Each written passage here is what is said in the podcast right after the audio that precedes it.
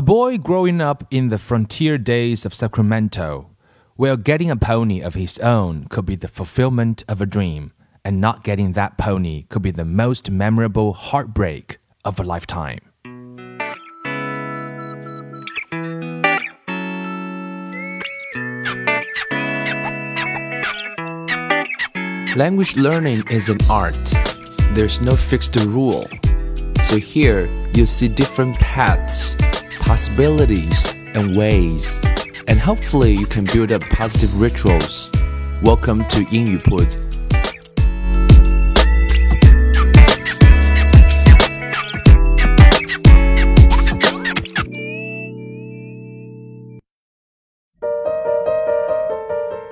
将语言学习融入生活，获取讯息变成常态。Hello everyone, welcome to 英语 Put, and I'm Bill.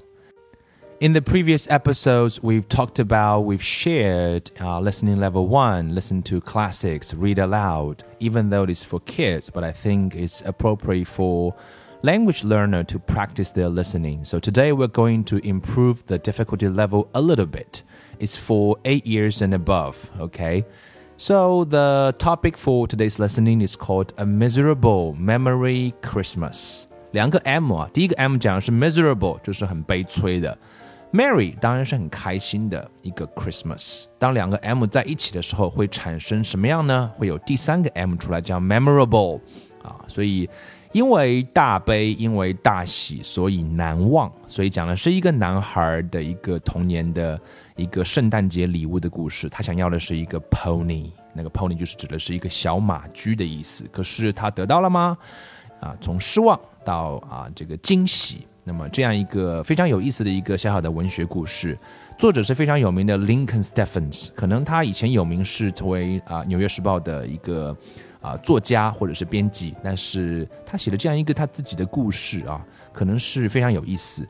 那也是会从完全不一样的角度来。跟我们呈现出作者的另外的一面 So check it out 那么再次想说明一下其实学英文呢、啊、可能很多人会有很多偏激的观点说大概只要会三千个单词大概就没有问题了可是你看看这样一个给八岁孩子听的故事里面、啊、生词其实就不少光我们在这边罗列出来的就、啊、应该是在十个以上那么在听的过程当中你可能还是会发现有一些 But it's okay 你需要能够、啊、容忍一定程度的生词量啊，即使听不懂那某个单词，但是整个的大意要能够去抓住啊，一遍不懂就两遍咯，两遍不懂三遍咯，大概十分钟左右的听力。Check it out, and I hope you like this story. It's very, very, very good. 所以它是一个 classic， 是一个经典的故事，可以来多听很多遍，可以 read aloud and listen to it many, many times. What interested me in our new neighborhood was not the school.Nor the room I was to have in the house all to myself, but the stable which was built back of the house. My father let me direct the making of a stall, a little smaller than the other stalls, for my pony, and I prayed and hoped, and my sister Lo believed that that meant that I would get the pony, perhaps for Christmas. I pointed out to her that there were three other stalls and no horses at all.This I said in order that she would answer it. She could not. My father, when I asked about the building of the stalls, said that someday we might have horses and a cow.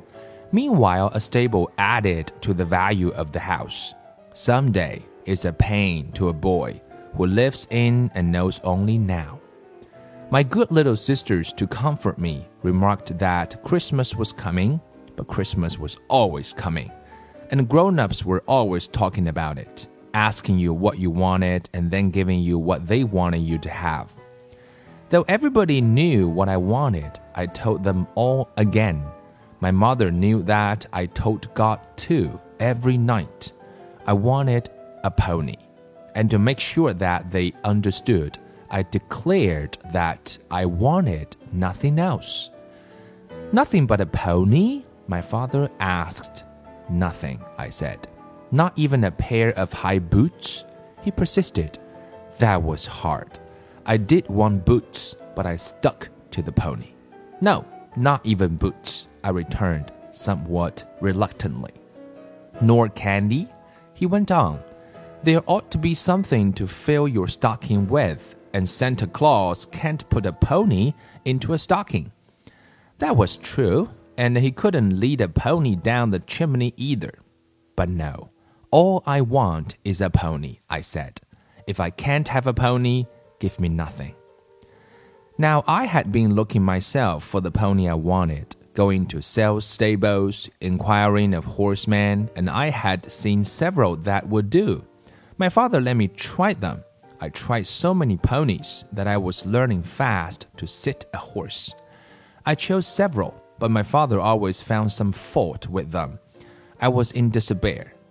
When Christmas was at hand, I had given up all hope of a pony.And on Christmas Eve, I hung up my stocking along with my sisters, of whom, by the way, I now had three. I haven't mentioned them or their coming because, you understand, they were girls and girls, young girls, counted for nothing in my manly life.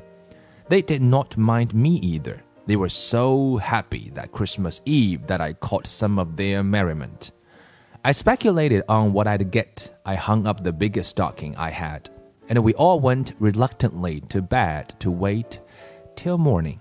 Not to sleep, not right now. We were told that we must not only sleep promptly, we must not wake up till seven thirty the next morning, or if we did, we must not go to the fireplace for our Christmas. Impossible. We did sleep that night.But we woke up at six a.m. We lay in our beds and debated through the open doors whether to obey till, say, half past six. Then we bolted. I don't know who started it. But there was a rush. We all disobeyed. We raced to disobey and get first to the fireplace in the front room downstairs. And there they were, the gifts, all sorts of wonderful things, mixed up piles of presents.Only I disentangled the mess. I saw that my stocking was empty. It hung limp, not a thing in it, and under and around it, nothing. My sisters had knelt down, each by her pile of gifts. They were squealing with delight, till they looked up and saw me standing there in my nightgown with nothing. They left their piles to come to me and look with me at my empty place. Nothing. They filled my stocking. Nothing. I don't remember whether I cried at that moment, but my sisters did. They ran with me back to my bed, and there we all cried till I became indignant. That helped me some. I got up, dressed, and driving my sisters away.I went alone out into the yard, down to the stable, and there, all by myself, I wept. My mother came out to me by and by. She found me in my pony stall, sobbing on the floor, and she tried to comfort me. But I heard my father outside. He had come part way with her, and she was having some sort of angry quarrel with him. She tried to comfort me, urged me to come to breakfast. I could not.I wanted no comfort and no breakfast. She left me and went on into the house with sharp words for my father. I don't know what kind of a breakfast the family had. My sister said it was awful. They were ashamed to enjoy their own toys. They came to me and I was rude. I ran away from them. I went around to the front of the house, sat down on the steps, and as the crying was over, I ached.I was wronged. I was hurt. I can feel now what I felt then, and I am sure that if one could see the wounds upon our hearts, there would be found still upon mine a scar from that terrible Christmas morning. And my father, the practical joker, he must have been hurt too, a little. I saw him looking out of the window. He was watching me or something for an hour or two.Drawing back the curtain ever so little lest I catch him. But I saw his face, and I think I can see now the anxiety upon it, the worried impatience. After, I don't know how long, surely an hour or two, I was brought to the climax of my agony by the sight of a man riding a pony down the street. A pony and a brand new saddle, the most beautiful saddle I ever saw.And it was a boy's saddle. The man's feet were not in the stirrups. His legs were too long. The outfit was perfect. It was the realization of all my dreams, the answer to all my prayers, a fine new bridle with a light curbit, and the pony. As he drew near, I saw that the pony was really a small horse, what we called an Indian pony, a bay with black mane and tail, and one white foot, and a white star on his forehead. For such a horse as that I would have given, I could have forgiven anything. But the man, disheveled fellow with a blackened eye and a fresh-cut face, came along, reading the numbers on the houses, and as my hopes, my impossible hopes, rose, he looked at our door and passed by. He and the pony and the saddle and the bridle, too much. I fell upon the steps, and having wept before, I broke now into such a flood of tears that I was a floating rag when I heard a voice. "Say, kid," it said, "do you know a boy named Lenny Stephens?" I looked up. It was the man on the pony, back again at our hitching rail. "Yes," I spluttered through my tears. "That's me." "Well," he said, "then this is your horse. I've been looking all over for you and your house. Why don't you put your number where it can be seen?" "Get down," I said, running out to him. He went on saying something about ought to have got here at seven o'clock, told me to bring the nag here and tie him to your post and leave him for you. But hell, I got into a drunk and a fight and a hospital and... "Get down," I said. He got down, and he boosted me up to the saddle. He offered to fit the stirrups to me, but I didn't want him to. I wanted to ride. "What's the matter with you?" he said, angrily. "What are you crying for? Don't you like the horse? He's a dandy, this horse. I know him of old. He's fine at cattle. He'll drive them alone." I hardly heard. I could secretly wait, but he persisted.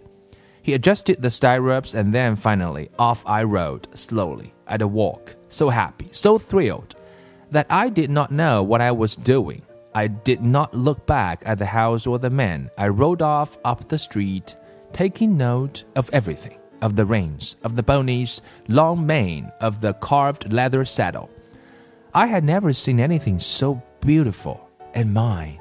I was going to ride up past Miss Kay's house, but I noticed on the horn of the saddle some stains like raindrops.